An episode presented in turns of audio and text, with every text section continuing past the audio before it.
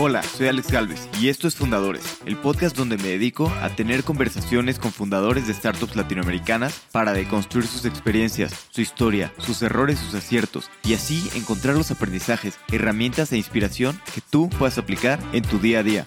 Bienvenido. Mis queridos fundadores, hoy estoy con Rodrigo Verduzco, cofundador y CEO de Root, una plataforma de inversión hecha para no inversionistas. Root permite que sus usuarios inviertan sin tener que saber invertir, con asesoría, portafolios personalizados y todo en un solo clic. Para el 75% de sus usuarios es su primera plataforma de inversión. Platicamos de su paso por GBM e Incode, por qué decidió emprender desde tan temprana edad y qué hace Root diferente y mejor que todas las otras plataformas de inversión que existen. Espero que disfrute esta plática tanto como yo.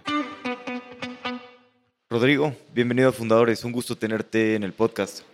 Mil, mil gracias Alex, de verdad encantado de venir y platicar un poquito de lo que estamos construyendo. Perfecto. Oye, pues antes que nada, tú empezaste apenas saliendo de la universidad, decidiste empezar Root. ¿Por qué decidiste apenas saliendo empezar una empresa y no trabajar en algún otro lugar o alguna otra startup, alguna otra empresa, hacer una maestría, lo que fuera? No, la verdad es que sí, sí tuve la oportunidad. O sea, quizás ahí un poquito me pasó que me ganó la prisa. Estaba estudiando. La verdad es que yo creo que yo soy la única persona en el mundo que se emocionó el día que le dieron su RFC, porque significó que podía empezar a invertir, ¿no? O sea, es algo que me ha gustado en serio desde hace mucho. Estudié finanzas en el ITAM, como que nunca había otra carrera, y desde mi segundo semestre empecé a trabajar. Estuve un par de años en GBM, en la parte de Equity Research. Aprendí ahí, la verdad es que muchísimo, agradezco mucho esa etapa. Después de ahí también un par de años, todavía dentro de la carrera en Investment Banking, otro lado de la moneda que también siento que pues, sirvió mucho que sí me dio muchas de las herramientas que necesité después. Y ya justo sí, graduándome del ITAM, estuve un periodo en Incode. O sea, me tocó estar justo saliendo de IB. Ellos necesitaban a alguien como para esa transición entre Serie A y Serie B. Y pues me tocó la gran suerte de estar en ese proceso de levantamiento de su Serie B, que fue la que los hizo unicornio, y pues ver lo que se necesitaba para algo de ese calibre, ¿no? Desde el punto de vista de cómo funcionaba la empresa y la verdad el nivel de de performance que tienes que tener en todos los niveles y después pues lo que implicaba una serie de ese calibre en 2021, ¿no? Que así él me tocó, hacer cuenta que antes del financial crisis estar trabajando en, en Nueva York, ¿no? Entonces me tocó esa parte de estar en San Francisco con Incode mientras levantaban de General Atlantic, SoftBank y después de eso, la verdad es que Ruth Ruth nace porque a mi socio le bloquearon su cuenta de inversión. Donde invertía él aquí en México, se lo bloquearon pues como les dije, yo trabajaba antes en GBM y ni con gente adentro ayudándole se desbloqueó fácil y dijimos, no puede ser. Que, o sea, fue como ese aha momento de decir, creo que sí hace falta algo que permita que más gente pueda. Oye, y un poquito antes de eso, estás en Incode, está creciendo. La verdad es que no estuviste tanto tiempo en Incode. Sí. ¿Por qué decidiste salirte y buscar crear una empresa en vez de, oye, estoy en Incode, estoy en una empresa que está creciendo, que está súper bien, que acaban de levantar? ¿Por qué no te diste quedarte más tiempo a seguir en un cohete? Sí, yo creo que hay dos razones. La primera fueron los nueve meses, o sea, literal fue como un bebé en ese sentido. Fueron nueve meses de la serie y creo que han sido los nueve meses. Digo, venía de investment banking y de una casa de bolsa, no habían sido como que chambas de 9 to 5, pero sí también vi lo que era un, un estilo de vida de, de ese calibre en, una, en un unicornio, en una etapa así. Sí había un desbalance fuerte, o sea, trabajé todos los fines de semana como si fueran, o sea, sábados y domingos eran lunes y martes sí es una parte que quizás después de cerrar la serie hubiera sido diferente, pero también sí hubo ahí un factor de decir que quería un poco más de balance. Pero la verdad es que la otra, y la importante es, o sea, creo que nunca tuve ese perfil de estar buscando en qué emprender, ¿no? O sea, como que cuando se dio esta oportunidad y esta, vimos esa oportunidad de un tema que me gusta tanto y de la necesidad tan grande que había en México de un producto de inversión para no inversionistas, como que no hubo otra opción. O sea, sí fue esa la. O sea, yo de hecho estaba en San Francisco, tuvimos esta conversación, mi socio y yo, un martes y el jueves ya había renunciado. O sea, como que sí fue algo que dije, esto vale la pena perseguirlo. Hablas de que trabajaste todas las semanas y todos los fines de semana, nueve meses muy cansados, un poquito más work-life balance.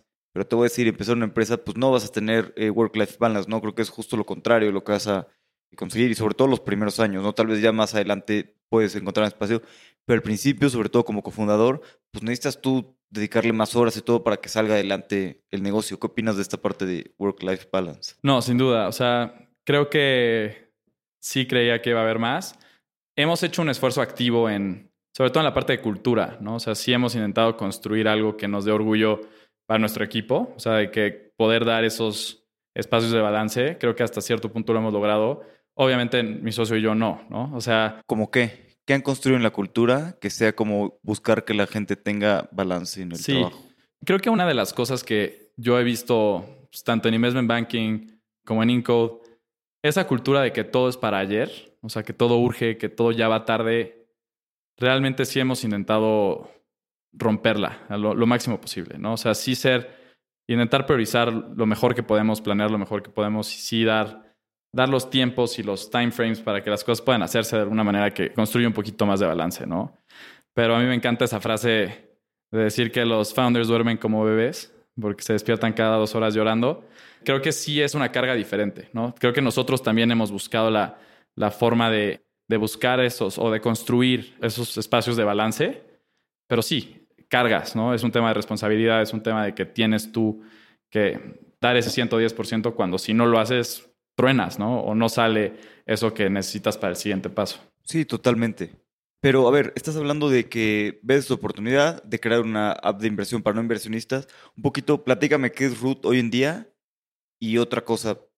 Sí, es un mercado, pero hay muchas aplicaciones de inversión, ¿no? Yo siento que hubo una época, una moda en la que salieron mil startups haciendo esto, ¿no? Como ahorita hay startups de AI o bueno, bancos en su momento. Creo que también, pues sí es mucha competencia y hay, y hay muchas aplicaciones que son similares, ¿no? Que es difícil diferenciarse. Sí, sin duda. Creo que la oportunidad que vimos, sí, o sea, de hecho, yo creo firmemente que sigue existiendo, ¿no? O sea, tú ves un país de 126 millones de personas donde 3 o 4% del país invierte, pues es increíble, ¿no? Y después ves que 92% de las cuentas abiertas en México en casas de bolsa están en una sola plataforma, pues más, ¿no? Sí, es claro que hay un espacio enorme para entrar y competir y construir soluciones para todo ese abanico de gente que, desde los muy sofisticados y la gente que nunca ha invertido, creo que lo que más, lo que más diferencia a Root y lo que nos ha servido mucho para que nuestro mensaje sea altamente digerible es el enfoque, ¿no? Justo dijimos, a ver, 97% del país no invierte,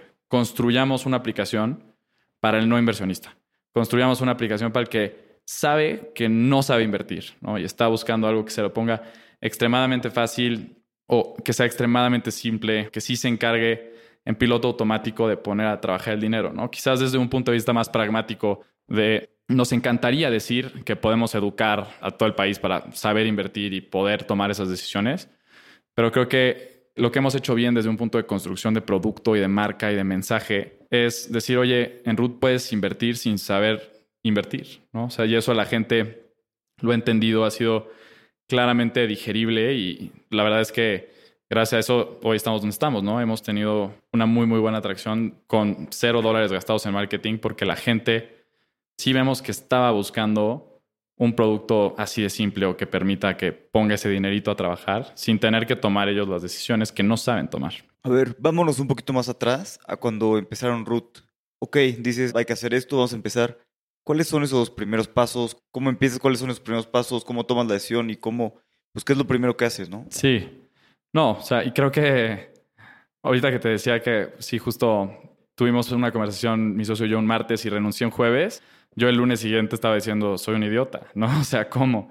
Pero nos dimos cuenta que teníamos que entender la industria y sobre todo la parte regulatoria y de la regulación muy, muy bien, ¿no? Porque nos dimos cuenta que la barrera de entrada principal de por qué hay tan poca competencia en México es esa, ¿no? La regulación, también es la fortaleza que tienen las empresas muy grandes desde un punto de vista pues, regulatorio, de lobbying, etcétera.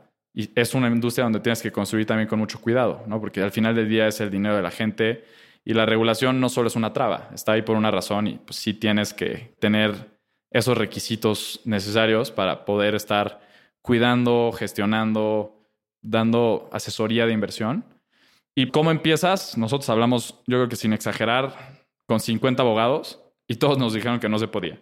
No, pues necesitas una casa de bolsa y te va a costar de 3 a 5 millones de dólares nada más para armarla y un headcount enorme y dos años para los permisos, las licencias.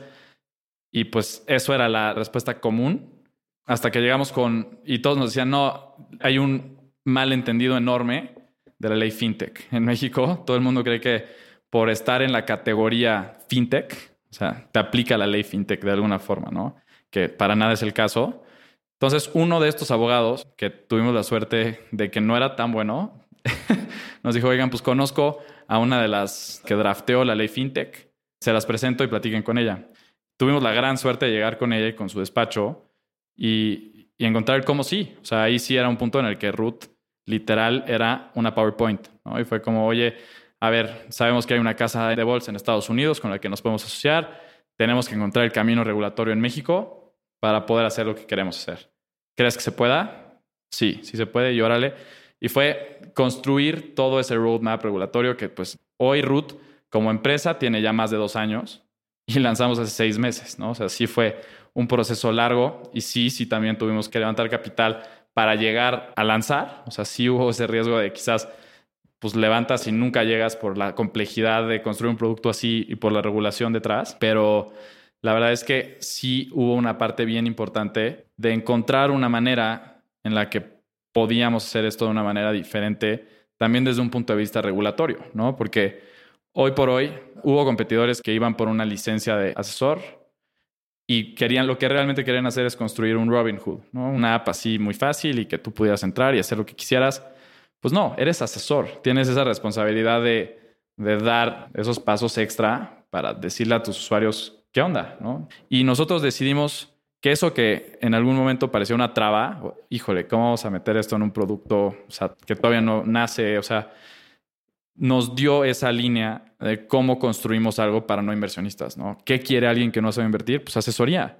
¿Y qué somos? Asesores. Entonces, sí nos dio otro brazo bien importante para seguir aterrizando el producto de la manera que lo queríamos hacer, que era algo que pudiera cachar gente que quería invertir y no tenía ni idea, ¿no? eso fue un poquito el camino. Sí tuvo muchas complejidades, porque en el camino, pues, tienes primero lidiar con las NBB y tener entidades reguladas y lo que eso implica, pero por otro lado, pues, creo que rompes con todos los speeches de, de startup en general, ¿no? De move fast and break things y saca el MVP cuando sigue feo y saca, o sea, experimenta lo más rápido que puedas. Aquí no puedes lanzar hasta que estás completamente listo, completamente aprobado, o sea, N pruebas de ciberseguridad y de compliance. Es totalmente diferente, ¿no? Es un proceso de construcción en el que, pues sí, tienes que ver las formas de validar con los futuros posibles usuarios, si es lo que quieren, si es lo que les interesa, si es lo que les va a servir, pero al mismo tiempo construir en esta sala aislada. ¿Y cómo fue el proceso de levantar capital? Te voy a decir lo que yo veo, que tal vez lo veo de una manera errónea. Quieres salir con un producto de inversión y tal vez hay sin exagerar, 30, 40, 50 startups que quieren hacer lo mismo, personas que, muchos que no llegaron a mercado, muchos más. Y pues todos llegan con los fondos, ¿no? Entonces tú llegas pues como un fondo, la verdad es que es muy difícil, si no tienes un producto el mercado, si no has lanzado, si no has crecido, es muy difícil diferenciarte, a menos de que hayas hecho una empresa antes, hayas hecho cosas. Si no, pues eres igual que muchos, ¿no? Y los fondos te van a decir, oye, qué padre, yo te escucho, pero pues estás muy temprano para mí. Entonces es complicado esta parte de, levantar capital con fondos y sucede en esto y sucede en muchas industrias, muchos emprendedores que si no, no puedo levantar capital, me acerco con fondos y ¿qué te dicen los fondos? Oye, estás muy temprano, oye, pues no tienes tracción, ¿no? Entonces, pues a veces, sobre todo en esta parte que es regulatoria, ¿cómo hiciste para pues, levantar capital? ¿Cómo fue tu experiencia? Eh, ¿Hablaste con fondos? ¿No? ¿Te fue bien con eso? ¿Chocaste? ¿Cómo fue un poquito esa parte? Sí, creo que fue algo que también tuvimos, o, sea, que taclear de una forma diferente. ¿no? O sea, no era lo mismo. Ya también fue 2022, o sea, ya, ya había explotado este boom de las startups. Ya quizás pasa como todos los que están fundraiseando en la etapa que sea temprana saben, ¿no? Si antes, o sea, las métricas de la serie A ahora son las métricas para las seeds y las métricas que eran de, de seed ahora son las de la pre-seed. O sea, e, e, eso empezó a pasar, ¿no? O sea, como que, oye, a ver, sí, pre-seed, pero ¿cuántos usuarios tienes? ¿Cómo? O sea, en mi cabeza eran cosas que casi, casi eran contradictorias, ¿no? Como, a ver, estoy justo levantando para llegar a, construir, ¿no? Creo que, creo que sí tuvimos que pensarlo desde un, desde un punto de vista diferente y creo que como lo pensamos, que nos sirvió mucho es, ok, busquemos gente que sí tenga un perfil que pueda invertir, pero que sobre todo tenga un perfil que operativamente o regulatoriamente o, o sea, para X áreas de negocio sepa más que nosotros, ¿no? Nos pueda ayudar, ¿no? La primera de esas fue, pues, esta abogada que te digo que nos cambió la vida. Ella realmente, parte importante de ese principio o ese primer cheque de alguien que quizás no nos conocía, fue de ella y de su despacho. Y creo que eso también tuvo una...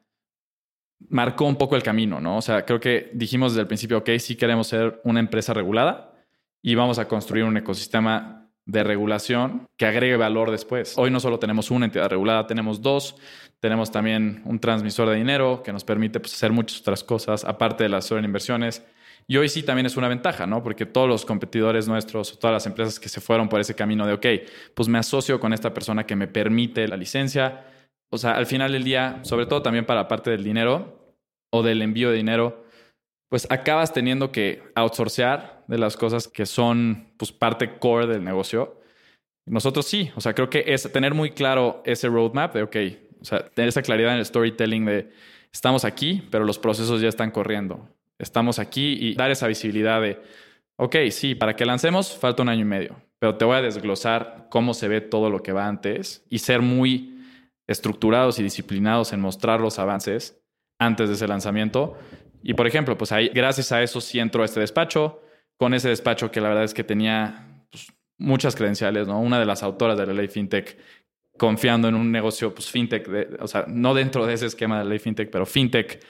Y eso también pues, logró un poquito get the ball rolling y también ser súper capital efficient, ¿no? O sea, no levantar un centavo más de lo que necesitábamos. O sea, en ese momento creo que Creo que el primer año fuimos cinco en el equipo, lo que necesitábamos para empezar a armar los huesos de la aplicación, porque pues tomó mucho tiempo, pero el resto era pues mis socios y yo, o sea que casi, casi eran huesos. ¿Y cómo decides un poquito esta parte entre el equipo, entre crecer y no crecer? Porque te voy a decir, a veces mucha gente se aloca y quiere contratar personas, quiere tener más personas, quiere crecer rápido. Y pues si no has tenido todavía Product Market Fit y todavía no estás ahí con los clientes, todavía no es un negocio muy rentable, pues no vale la pena crecer, ¿no?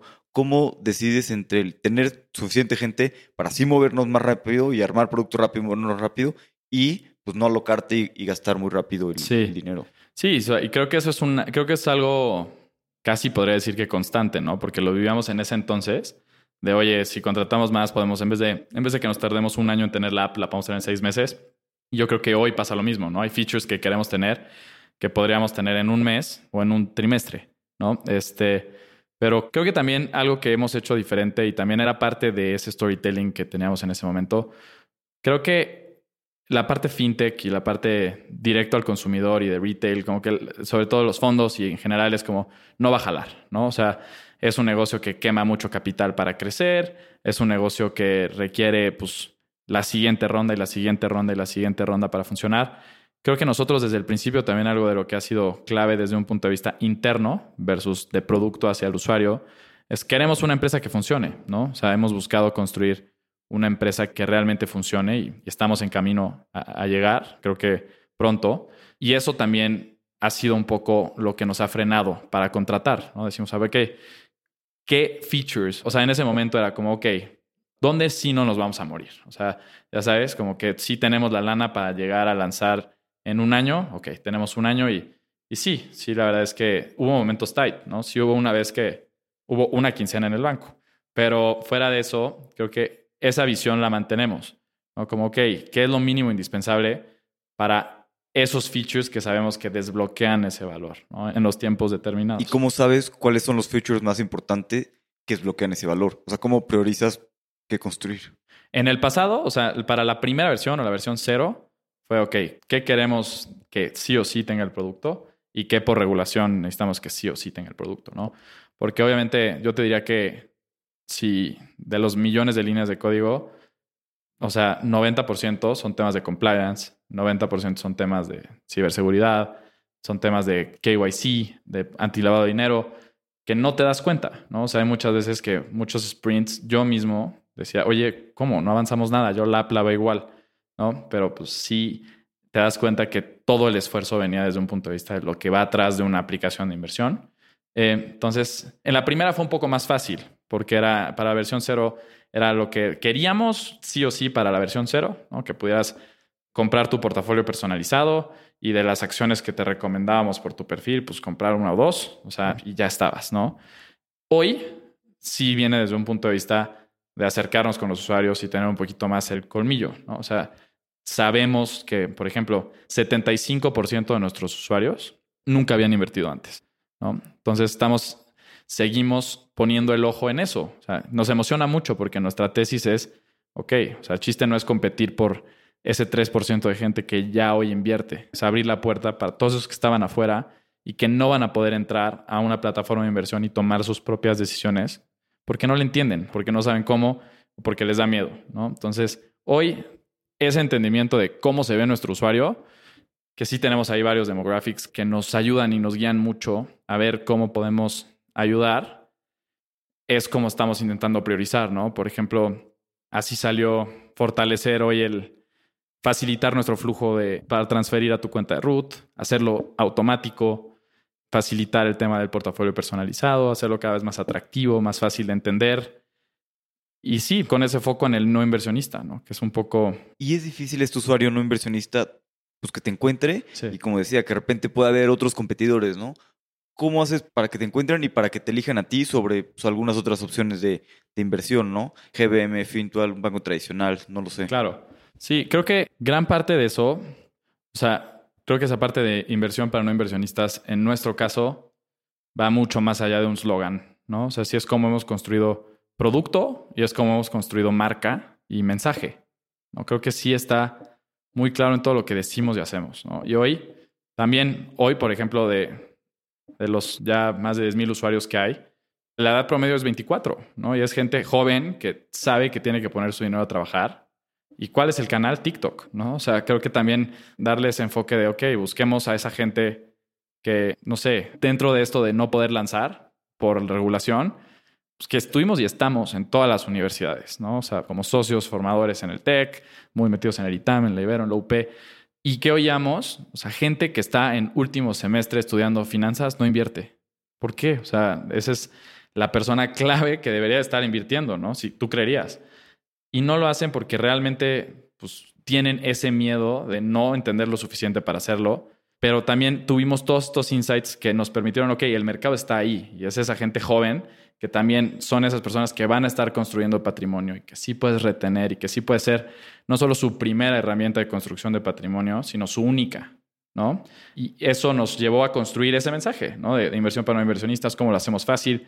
Te explico qué es una acción con galletas, te explico qué es un ETF igual, de las formas más simples posibles para que entiendas. Y realmente nos ha ayudado muchísimo. En agosto tuvimos un par de episodios de viralidad que agradecemos muchísimo. Tuvimos la fortuna de o ser la aplicación número dos más descargada de México, gastando cero dólares en marketing.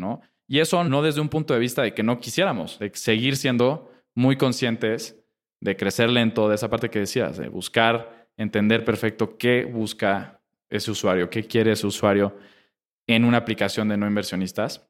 Y creo que también pues encontrar esos canales y entender un poquito cómo está compuesta nuestra base de usuarios nos ha ayudado mucho para pulir ese mensaje.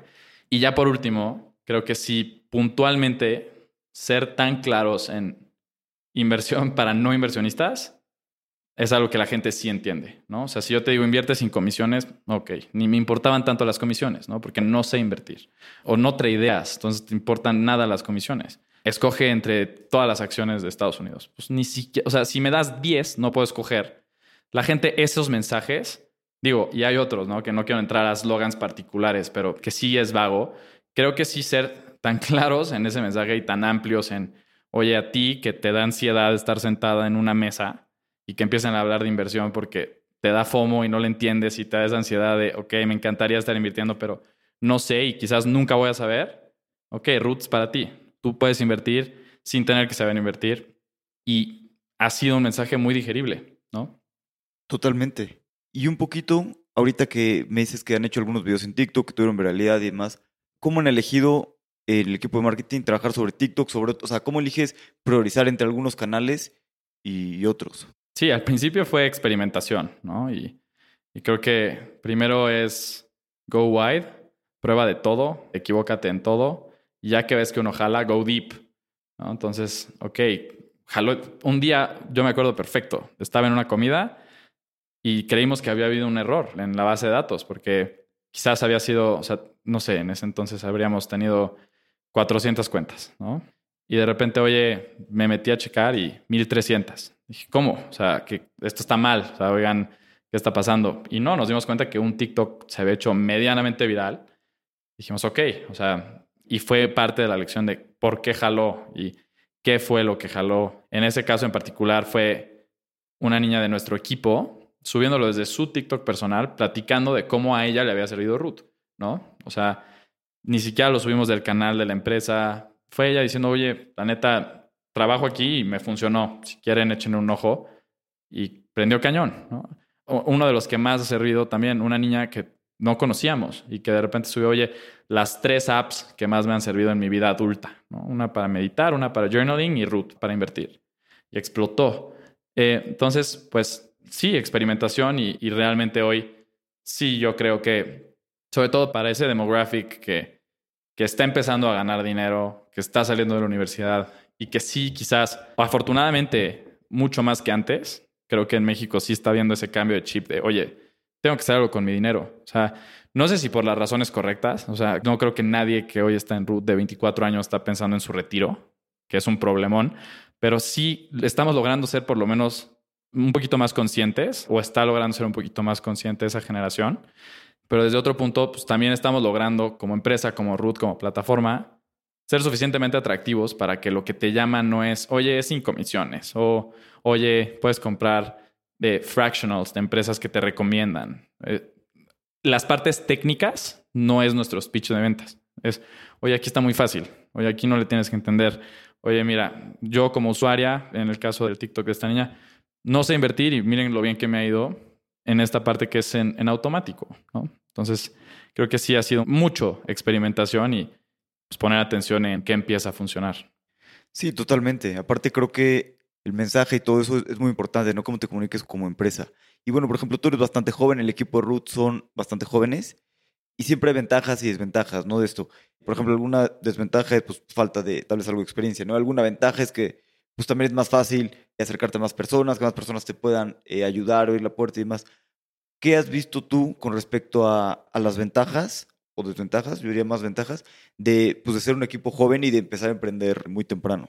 Sí, creo que sin duda sí vemos muchas ventajas, ¿no? O sea, la primera es, creo que la gente entra con un poco menos de sesgos, ¿no? O sea, creo que sí tienes esa, tienes más fácil construir una cultura como la que hoy agradezco que tenemos de experimentación. De oye, pues probemos esto y esto y esto y sin miedo a que pues, de 10 experimentos que hacemos en marketing, 9 no jalen, ¿no?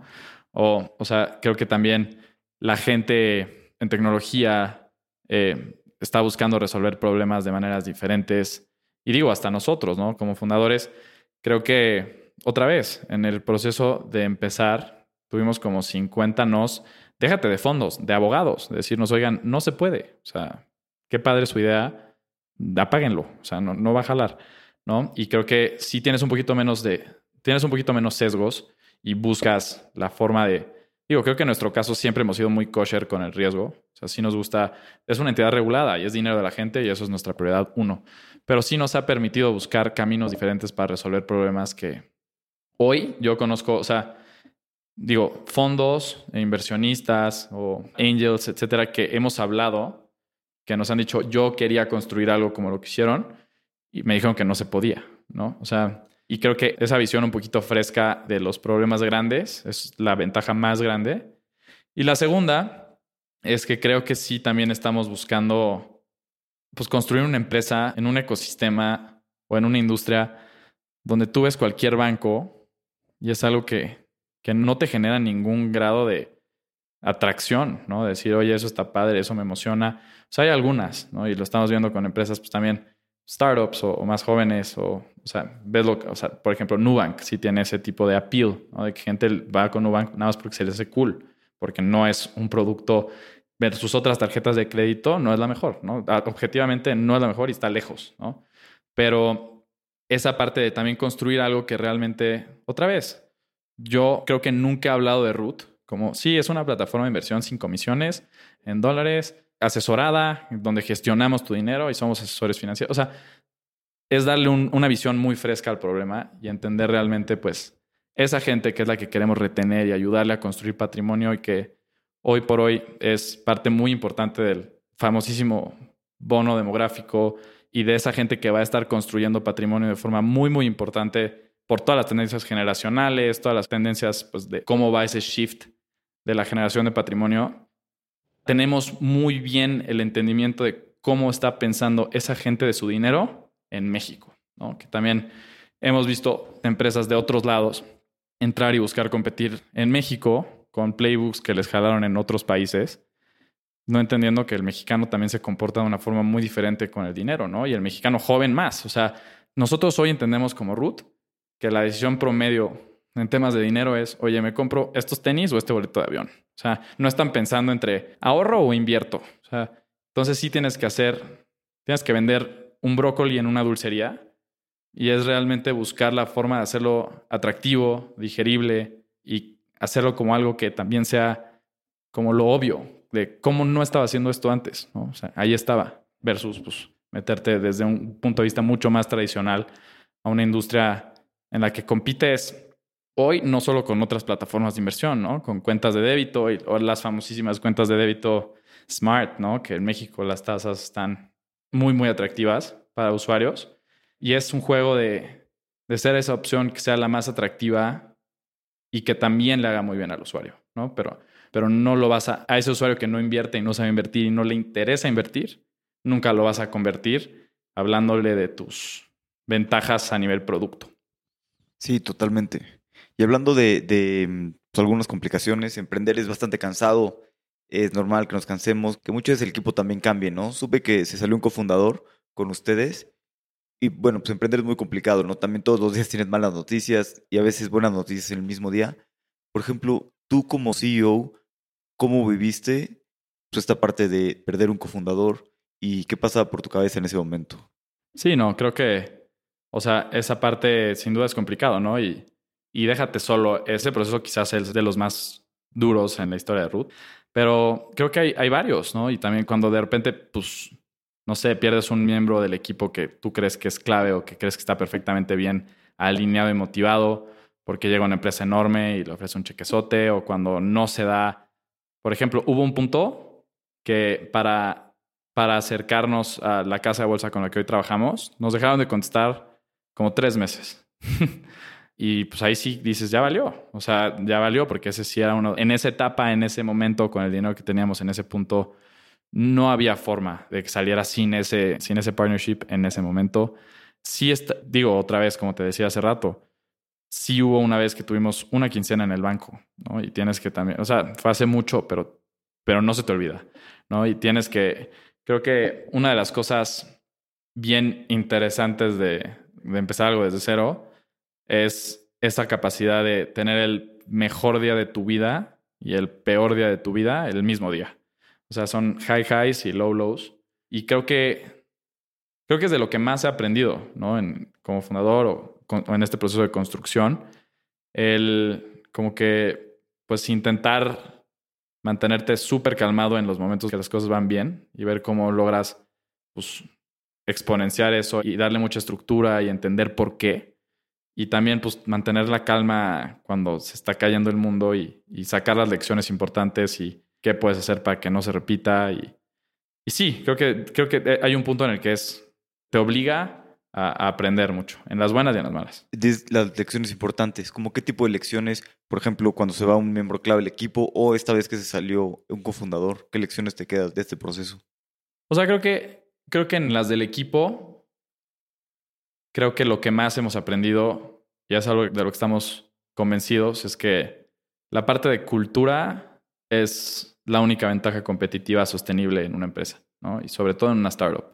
Porque siempre va a haber alguien que pueda pagar mejor que tú, siempre va a haber alguien que pueda dar más estabilidad que tú, siempre va a haber alguien, o sea, como startup pierdes en un proceso de contratación, ¿no? ¿En qué puedes ganar? Bueno, número uno, creo que sí, esa parte de alinear el equipo con stock options es increíble, ¿no? A mí, nosotros no solo lo vemos como una herramienta de retención, sino como algo hippie que nos encanta. O sea, sí me encanta decirle al equipo, oigan, acuérdense que esto es de todos nosotros y que sea cierto, ¿no? Pero la segunda es, creo que alinear muy bien el por qué lo estamos haciendo, ¿no? Y creo que esa parte de las lecciones Y de las cosas que a mí más me motiva y me gusta de, de Ruth es otra vez lo que te decía al principio. Yo creo que soy la única persona que se emocionó el día que le dieron su RFC porque significó que podía empezar a invertir. Es un problema de, que yo estoy completamente enamorado. Me encanta hoy sentir que estamos construyendo algo en lo que pueda hacer que gente construya patrimonio. No digo invierta una vez y meta sus 5 dólares y compró una acción y subió, bajó, no. Que construya patrimonio. Yo creo que para mí la métrica de éxito en Root es el día que una mamá soltera pague la universidad de su hijo porque un día empezó a invertir en Root, ¿no? O que alguien construya ese sueño financiero a través de esta generación de patrimonio que le pusimos fácil. Y creo que ese mensaje es tan claro y lo tenemos nosotros tan presente y es tan parte clave de cómo vivimos el día a día y construimos el producto y pues sí tenemos esa misión muy, muy clara, que el equipo la tiene muy puesta, ¿no? O sea, yo creo que hoy hay muchos que no solo tienen la playera puesta, tienen el, el tatuaje literal y eso se fortalece y te das cuenta quién realmente está ahí por las razones correctas en esos momentos difíciles, ¿no? Y también aprendes a fortalecer eso, aprendes a, a, darles el crecimiento a la gente que estás viendo igual de alineada que tú, ¿no? Y sí, digo, nunca le quita el sabor amargo, pero también pues, lecciones como cómo manejar pues, conversaciones que realmente no pueden salir mal, ¿no? O sea, hay conversaciones que puedes acabar mentándote la madre y no pasa nada, y hay conversaciones en las que no. Y creo que también eso ha sido bien importante, la capacidad que hemos generado de tener esas conversaciones difíciles buscando pues mutuos acuerdos, ¿no? Y creo que hoy por hoy la gente que ha salido de Root, aunque no todas las conversaciones han sido fáciles, me atrevo a decir que lo hemos hecho de, de una forma súper humana, súper transparente y buscando el crecimiento de las dos partes, ¿no? En, un entendido de que en este momento en particular, pues no, no empataban los caminos. Sí, totalmente. Y ya van dos veces que mencionas como un tiempo en el que tenían una nómina nada más en, en cuenta.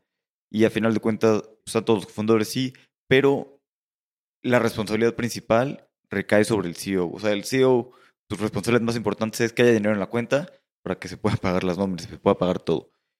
Es tu responsabilidad al final, tú eres como CEO. Y ahorita es un ambiente muy complicado, ¿no? Para levantar capital. Tienen muchos competidores, por un lado. Por otro lado, el mercado es difícil. Son founders jóvenes con no tanta experiencia.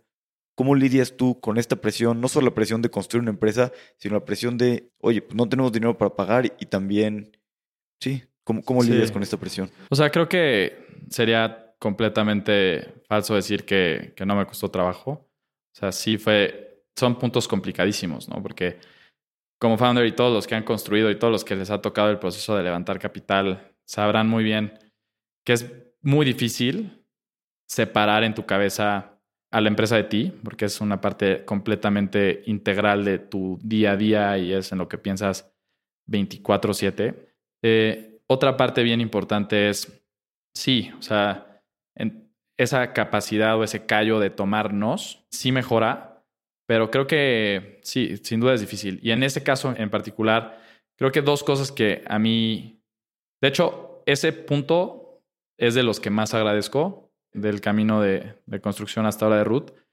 porque sí probablemente ha sido de los puntos más de más estrés de mi vida, de más complicaciones desde un punto de vista personal pero también me ayudó a así generar un poquito más sistemas de apoyo para esos momentos, no solo cuando tienen que ver con fundraising, ¿no? O sea, o con root. O sea, me generó hábitos como, por ejemplo, escribir. Yo antes decía, híjole, esa gente que escribe, qué ridículos. y un día estaba de verdad al borde de un panic attack en un avión. Lo único que tenía en mi mochila en ese momento era una pluma y una libreta. Y creo que la llené completa, ¿no? De, o sea, todas las cosas que estaba sintiendo, todo lo que me preocupaba, me ayudó mucho a darle contexto a las cosas. Creo que también a dar orden a qué sí podía hacer qué no podía hacer, que estaba en mi control y qué no, y enfocarme en lo que estaba en mi control. Y la segunda es construir un buen, un buen sistema de apoyo. ¿no? También te das cuenta que, que hay mucha gente que te quiere, que sí quiere realmente ayudar a que, a que proyectos nuevos funcionen. ¿no? Y esos sistemas de apoyo para realmente... Hay un experimento que me encanta, que está un salón lleno y preguntan, oigan, ¿quién le gusta ayudar a la gente? ¿No? levantan la mano, si son 100, 100. ¿Y a quién le gusta pedir ayuda? Y nadie la levanta. Entonces te das cuenta que sí hay muchas veces que estás a una llamada a distancia de gente que sabes que puede ayudarte. Y creo que ese empuje dentro de Root nos gusta mucho la analogía de las montañas. ¿no? Y el Everest tiene cuerdas fijas de la base hasta la punta, prácticamente.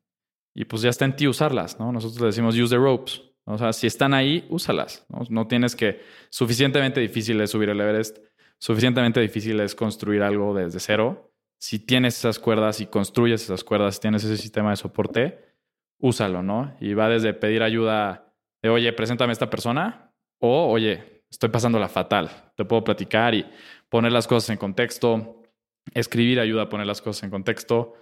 Y creo que también, o sea, algo que nos dijo un inversionista que quiero mucho, es lo mejor que puedes hacer es pues, tu mejor esfuerzo, ¿no? Al final del día hay cosas que el mercado no va a estar, no depende de ti.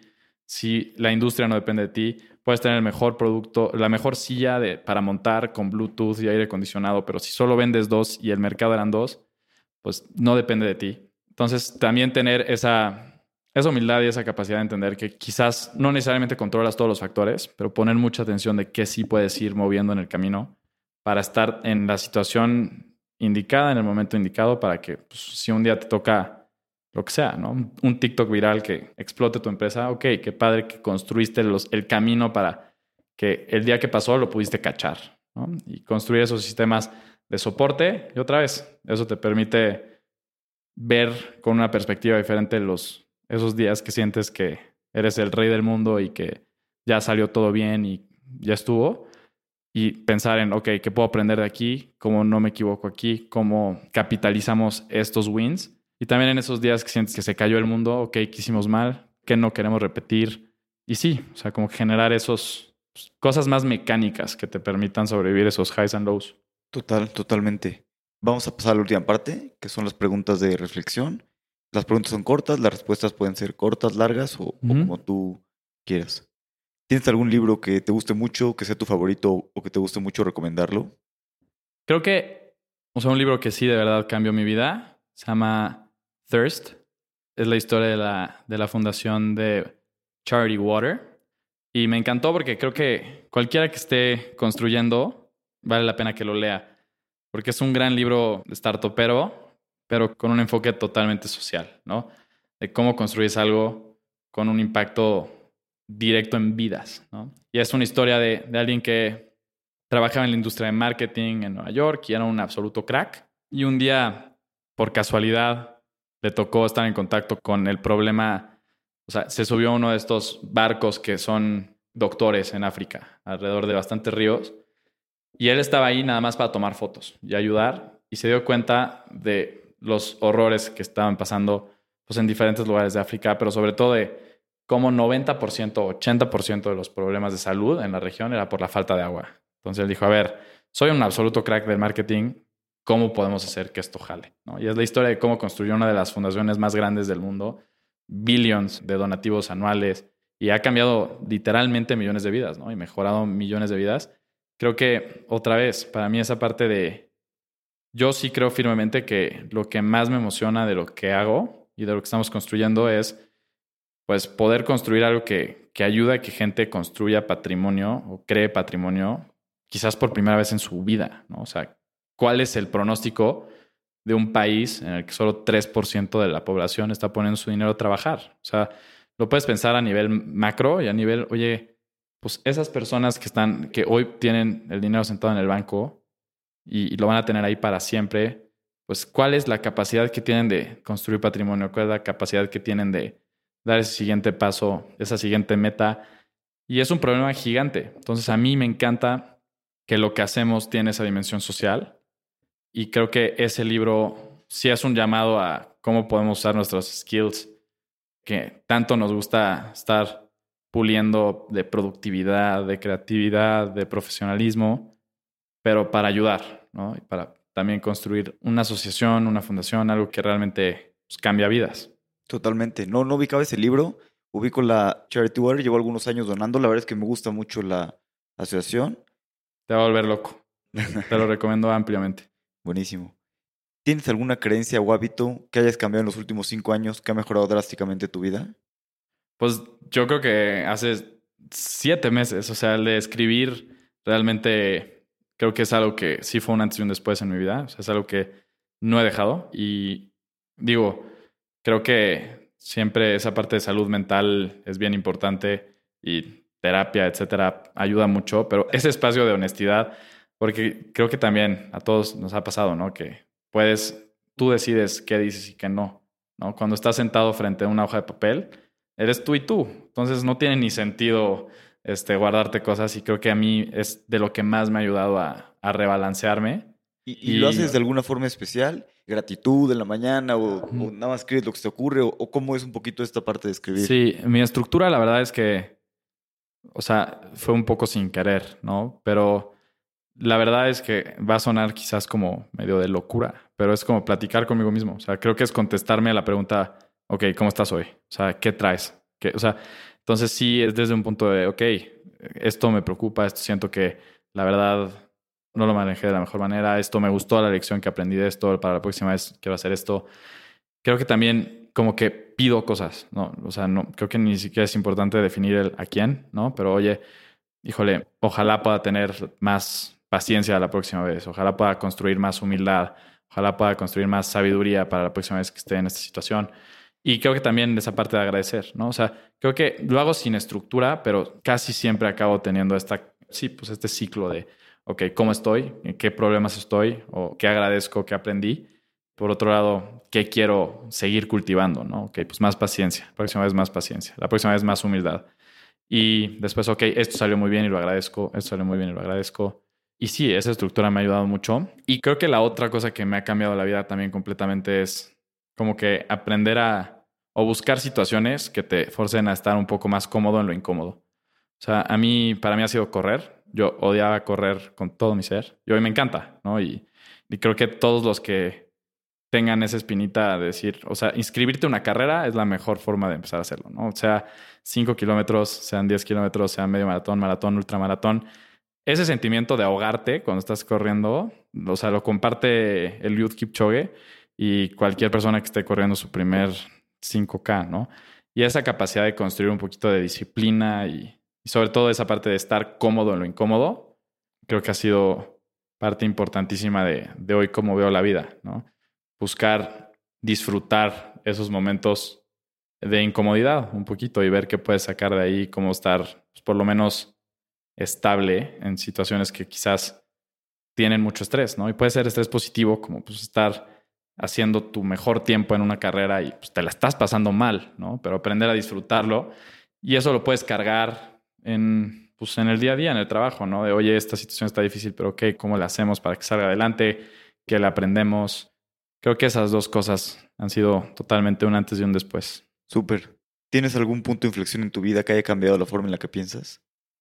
Sin duda sí. Creo que la parte de ayudar y la parte de de involucrarte en un proyecto que te saque un poquito de esa burbuja y, te obligue a, poner tu vida en contexto y ayudar.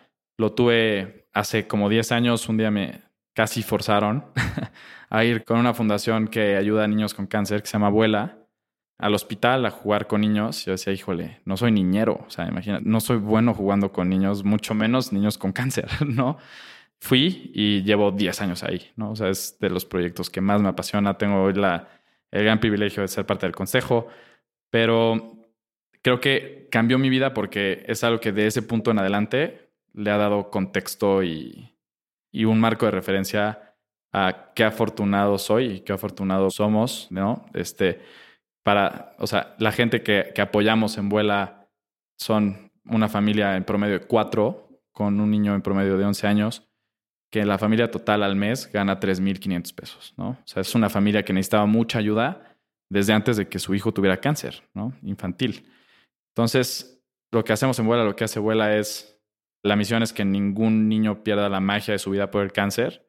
Sí hay una parte importantísima de apoyo económico y todo, y eso, pues afortunadamente ningún niño de la fundación le ha faltado ni una sola quimio. Pero la parte más importante es ir y jugar, y ir y ser ese ratito en el que se le olvida a ti y a él que tiene cáncer, ¿no? Y es un niño y está riendo y está jugando y apoyo psicológico y apoyo educativo. Y creo que de ahí en adelante, o sea, no hay un día, no hay una semana que yo diga, ok, hasta en el peor día de mi vida, en estas decisiones, en este camino de emprender, es un gran día comparado con lo que está viviendo esa gente y tener la oportunidad de estar construyendo algo en una industria que amo, en un problema que amo, es ya desde ahí, ¿no? Le da contexto a todo lo demás. Sí, totalmente. ¿Tienes algún consejo que te hayan dado que te haya servido mucho? Creo que ahí el uno que creo que también es parte de cómo vivo ahorita los highs and lows. De hecho, me lo dio el director de Vuela. O sea, es esa famosísima frase de This too shall pass. ¿no? Y creo que aplica en los súper buenos momentos y en los súper malos momentos. Es sentarte y darle, darle el contexto temporal a que lo que estás pasando en este momento no dura, ¿no? Y es, ok, si es un gran momento en tu vida, aprovechelo, disfrútalo, vívelo, apréndele, agradecelo. Y si es uno pésimo, también tener esa, esa calma y esa paz de que pues, va a pasar, ¿no? Y sí, creo que ayuda mucho para la vida startupera, porque pues le da contexto a esos high highs y esos low lows, pero ayuda mucho en general, ¿no? O sea, a regresarte al momento presente y decir, ok, si estás en un súper buen momento, disfrútalo y sácale mucho jugo. Y si no, aguanta tantito y también las cosas tienden a, a regresar a la media.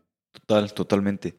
Y si le fueras a dar un consejo a Rodrigo cuando está empezando Root o a una persona que está apenas empezando una empresa, dando los primeros pasos, ¿qué le aconsejarías? Pueden ser dos distintos. Sí, sí, sí.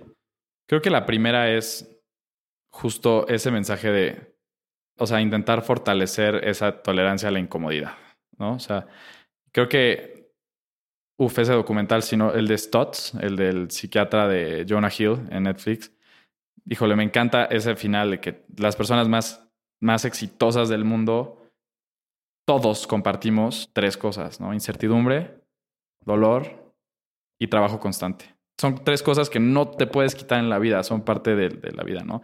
Entonces creo que algo que yo me recomendaría en el pasado y le recomendaría a cualquier persona que está empezando es aprender a hacerte amigo de la incertidumbre, aprender a hacerte amigo de, de la incomodidad un poquito y, y entre más cómodo estés en esos momentos de que las cosas no están 100% claras y más capaz seas de estar tranquilo, de, ejecutar, de, mantener la cabeza fría y aprender. O sea, ver, creo que sí es, puede ser mega cursi, ¿no? Decir, no, todos los fracasos son una oportunidad de aprender.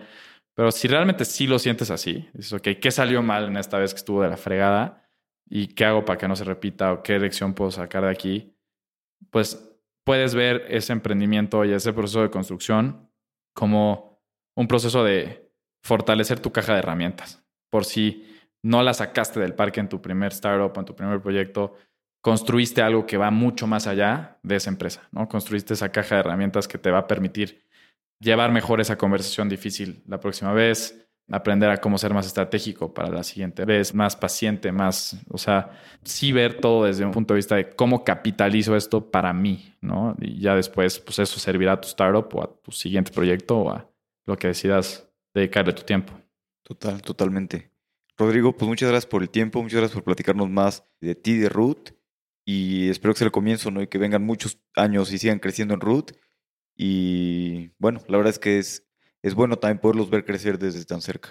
De verdad, pues muchas gracias por el espacio, Alex. Y, y ojalá que sí, ojalá que logremos que, que mucha gente dé ese primer paso a construir patrimonio y a construir un guardadito, gracias a que pues encontraron la plataforma de inversión para no inversionistas. Y si alguien aún no tiene su cuenta en Root o quiere probar el producto, cualquier cosa, ¿cuál es la mejor manera de, de probar Root?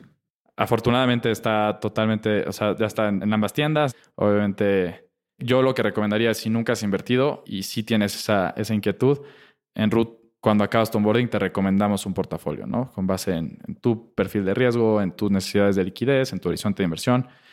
Y creo que el tip que yo más doy o que más creo que tiene peso es, yo lo que más recomiendo es invierte constantemente. O sea, la gente me pregunta, oye, si tengo 5 mil pesos, es muy poco para empezar, o, cuánto tengo que juntar para empezar a invertir, ¿no?